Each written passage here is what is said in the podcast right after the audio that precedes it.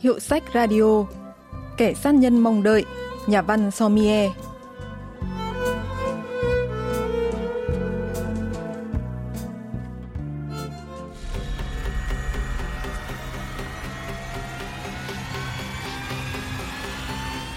Càng vào mùa hè nóng nực thì mọi người lại thường càng có xu hướng thích xem phim kinh dị hay đọc truyện ma. Vậy nên trong suốt 3 tuần kể từ tuần này, Hiệu sách Radio sẽ gửi đến quý thính giả chuyên đề đặc biệt về những câu chuyện kinh dị của Hàn Quốc. Tác phẩm mở màn cho chuyên đề này là Kẻ sát nhân mong đợi, được xuất bản năm 2005 của nhà văn Somie.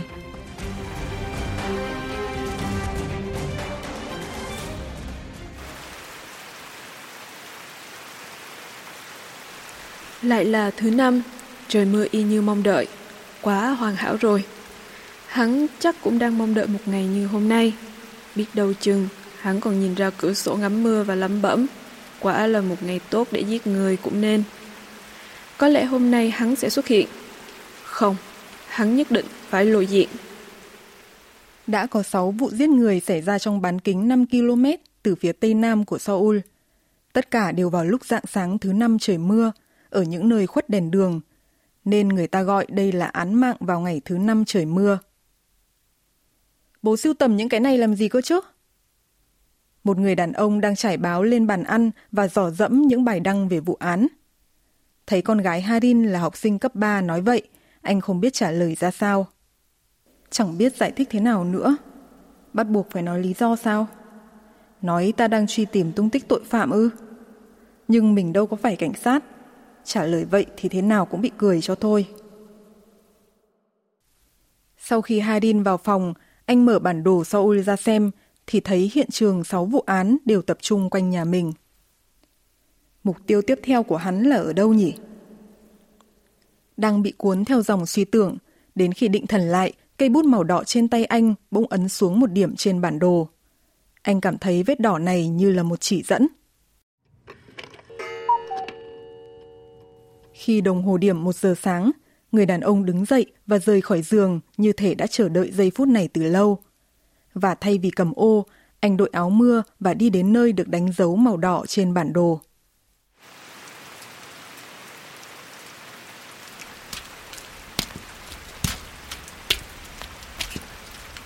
Ai đó đi ra từ ngõ và vào vai tôi. Có vẻ vì khá bất ngờ nên anh ta mở to mắt nhìn. Hai người chạm mắt nhau trong khoảnh khắc ngắn ngủi. Sau đó anh ta đút tay vào áo khoác và bước ra khỏi con hẻm ra đường chính.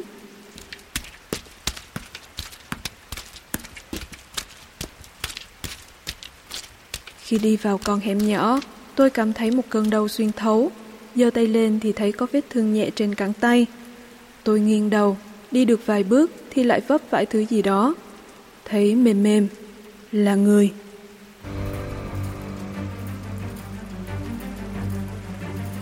Ngay lập tức, đầu tôi bật đèn khẩn cấp. Vết thương trên cẳng tay, hai tay đút áo khoác, đi từ trong ngõ ra đường chính. Chính là hắn. Tôi đã đụng phải hắn. Người phụ nữ bị tôi lỡ dẫm phải, không nhúc nhích, dường như đã chết. Tôi thử đặt tay lên ngực để kiểm tra, nhưng tim cô gái đã ngừng đập. Sau đó tôi định thân lại và bắt đầu chạy như điên.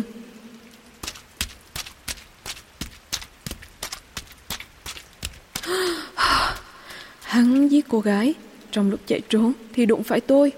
Cuối cùng tôi đã tìm ra hắn. Giờ chỉ cần bắt hắn nữa là xong.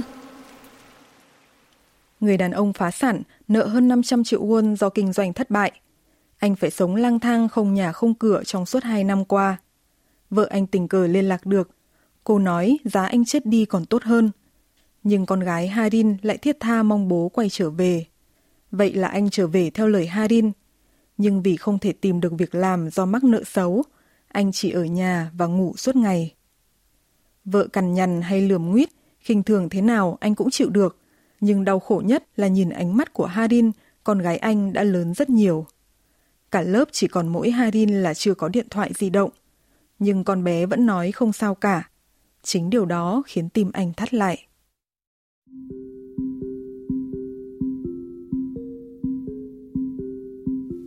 Tay trắng như mình thì có thể làm gì cho Harin? Câu trả lời đến từ ngăn kéo tủ của vợ. Đây là mấy khoản bảo hiểm mà trong lúc bận rộn công việc kinh doanh, tôi đã mua để tăng thành tích cho người bạn làm việc cho một công ty bảo hiểm. Khi tôi chết, vợ tôi sẽ được nhận hơn 600 triệu won. Lúc này tôi mới nghĩ ra câu nói của vợ. Giá anh chết đi thì tốt hơn. Có lẽ là thật lòng. Vậy là tôi đã tìm ra điều mình có thể làm cho Harin.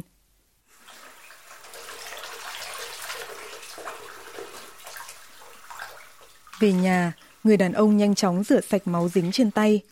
Harin mở cửa nhà tắm. Sao con dậy giờ này? Thế con bố?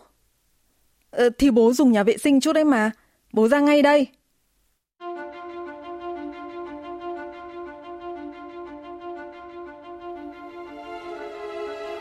Tôi đã tìm hiểu về các điều khoản trong gói bảo hiểm, làm sao để người nhận khoản tiền này là Harin.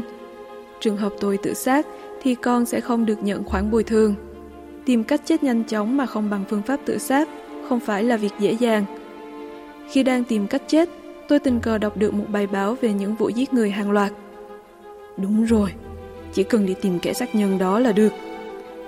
Đối với một kẻ sát nhân đã sát hại nhiều người, giết thêm tôi cũng chẳng khác gì. Đó là một kế hoạch khá liều lĩnh, nhưng vì tò mò về sự việc và hiện trường các vụ án cũng gần nhà, nên tôi thấy hẳn là cũng khả thi. Mục đích của tôi khá đơn giản, để tên sát nhân hàng loạt đó giết chết mình. Sau đó Hadin sẽ được trả số tiền bảo hiểm 600 triệu won. Tất cả những gì tôi có thể làm là rời khỏi nhà vào ngày thứ năm trời mưa và chạy quanh các con phố. Cuối cùng, trong chuyến đi lần thứ tư, tôi đã đụng độ kẻ giết người. Chờ Hadin đi học về, người đàn ông đưa ra chiếc hộp đựng điện thoại. Ở đâu ra? Bố làm gì có tiền? Cái con bé này, nhiêu đây thì bố lo được. Bố đừng nói dối. Bố tưởng con không biết sao? Con không ngờ bố có thể làm được điều kinh khủng ấy. Làm sao mà? Hà Đình khóc nức nở và chạy vào phòng. Tôi sâu chuỗi lại các sự việc. Đúng rồi, Hà Đình nhìn thấy tôi đang rửa tay dính máu trong nhà vệ sinh. Rồi sáng hôm sau, thời sự đưa tin vụ án giết người ngay gần nhà. Hadin cũng nhìn thấy tôi thu thập các bài báo về vụ giết người. Ngày thứ năm trời mưa nào cũng ra khỏi nhà lúc đêm khuya. Với Hadin, đó là những chứng cứ không thể chắc chắn hơn. Tôi phải tìm cho được kẻ giết người hàng loạt kia để hóa giải hiểu lầm với Hadin. Sự việc đến lúc này, nhân vật chính phải tìm được kẻ sát nhân để giải tỏa hiểu lầm với con gái. Bang Minho, giáo sư khoa ngữ văn trường Đại học Quốc gia Seoul phân tích.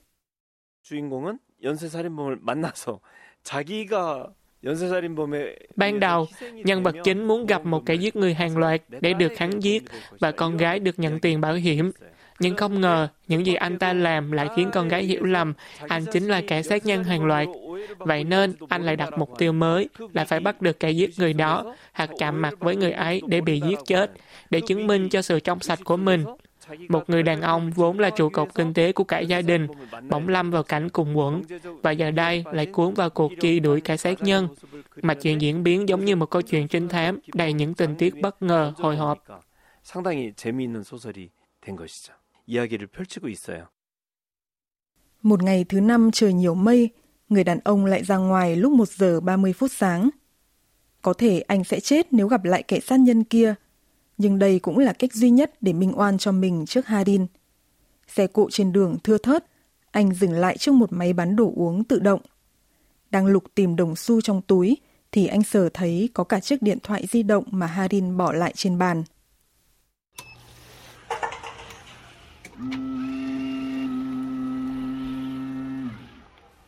Anh đang uống cà phê mua từ máy, thì bỗng thấy một chiếc xe taxi dừng lại bên đường. Người tài xế bước xuống xe.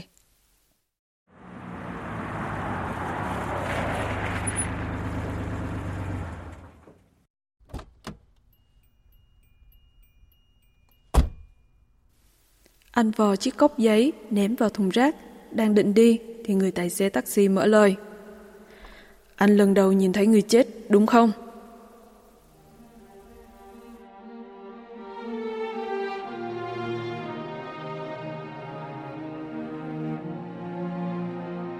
Giống như bị sét đánh, một cơn rùng mình chạy từ đầu đến ngón chân, khiến tôi dường như lên cơn co giật.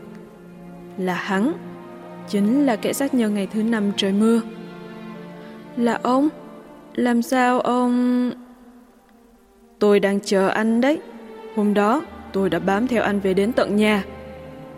Ơ, ông muốn giết tôi? Ừm, cứ cho là tôi tò mò đi. Hôm đó, tôi cứ nghĩ là hình ảnh nhận dạng về tôi sẽ loan ra toàn quốc. Nhưng đến giờ vẫn yên ắng. Tôi thắc mắc tại sao anh không đến đồn cảnh sát. Không thể giải thích điều đó trong một câu được. Nhưng thấy anh đêm thứ năm nào cũng ra ngoài, tôi lại càng tò mò hơn. Hay là anh cũng muốn trở thành kẻ sát nhân ngày thứ năm, giống tôi? Kẻ giết người hàng loạt khiến cả thành phố rùng mình khiếp sợ mấy tháng qua. Ra cũng chỉ là một gã tầm thường, tự huyễn hạch như thế này. Không nhịn được, tôi phá lên cười. tivi với báo đài nhắc nhiều, nên anh tưởng mình là nhân vật chính trong phim hả? Dường như bị chạm vào tự ái, tên sát nhân thay đổi sắc mặt trong phút chốc. Loáng cái đã thấy hắn cầm con dao trên tay. Hắn khua tay vài phát, người tôi đã nóng rực lên. Chiếc áo phông mỏng bắt đầu ngấm máu. Hóa ra cảm giác khi bị dao đâm là như thế này, cơn đầu ùa về dữ dội. Tôi đang theo dõi từng cảm giác trong cơ thể, giống như đang ngắm nhìn những trạng thái biến hóa diễn ra trong cơ thể của người khác vậy.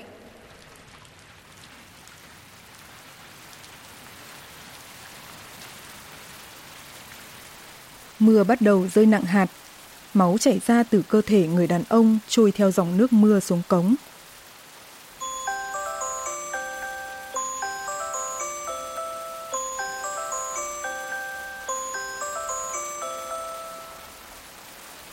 Đúng lúc đó, có tiếng chuông điện thoại rung. Tôi cố lấy hết sức bình sinh còn lại trong tim để mở điện thoại. Nhưng tên sát nhân đã giật mất chiếc điện thoại từ tay tôi. Giữa tiếng mưa rào rào, có tiếng của Harin. Âm thanh đặc trưng của cô bé vừa trong trẻo, vừa lo lắng, sợ sệt. Bố ơi, con đây. Bố ở đâu? Bố đừng làm thế. Con biết bố định làm gì rồi. Bố định chết vì món tiền bảo hiểm đúng không? Con nghe bố gọi điện cho người ta hôm nọ. Con chỉ cần bố thôi. Bố không tiền, không nhà cũng không sao hết. Bố đừng chết. Bố hứa với con đừng nghĩ quẩn nhé. Nhé. Bố nói gì đi.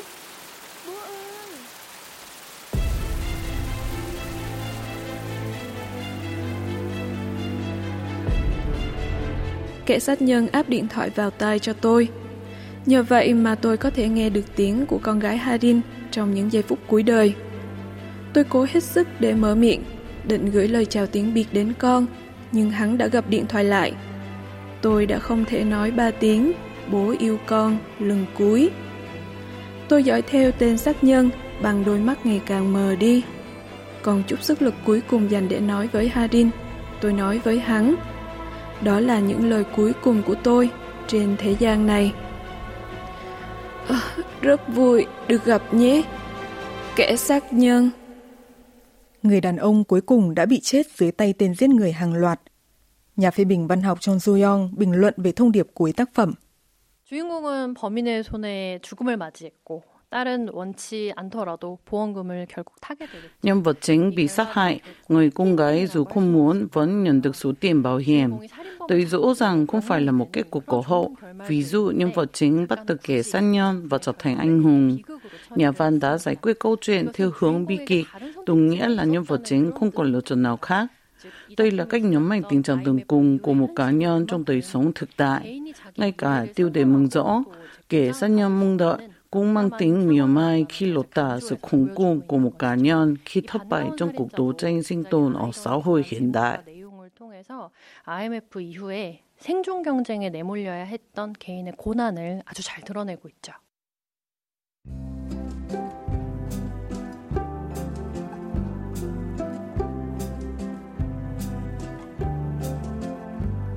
Các bạn vừa tìm hiểu chuyện ngắn Kẻ sát nhân mong đợi của nhà văn So Mie, tác phẩm đầu tiên trong chuyên đề những chuyện kinh dị mùa hè.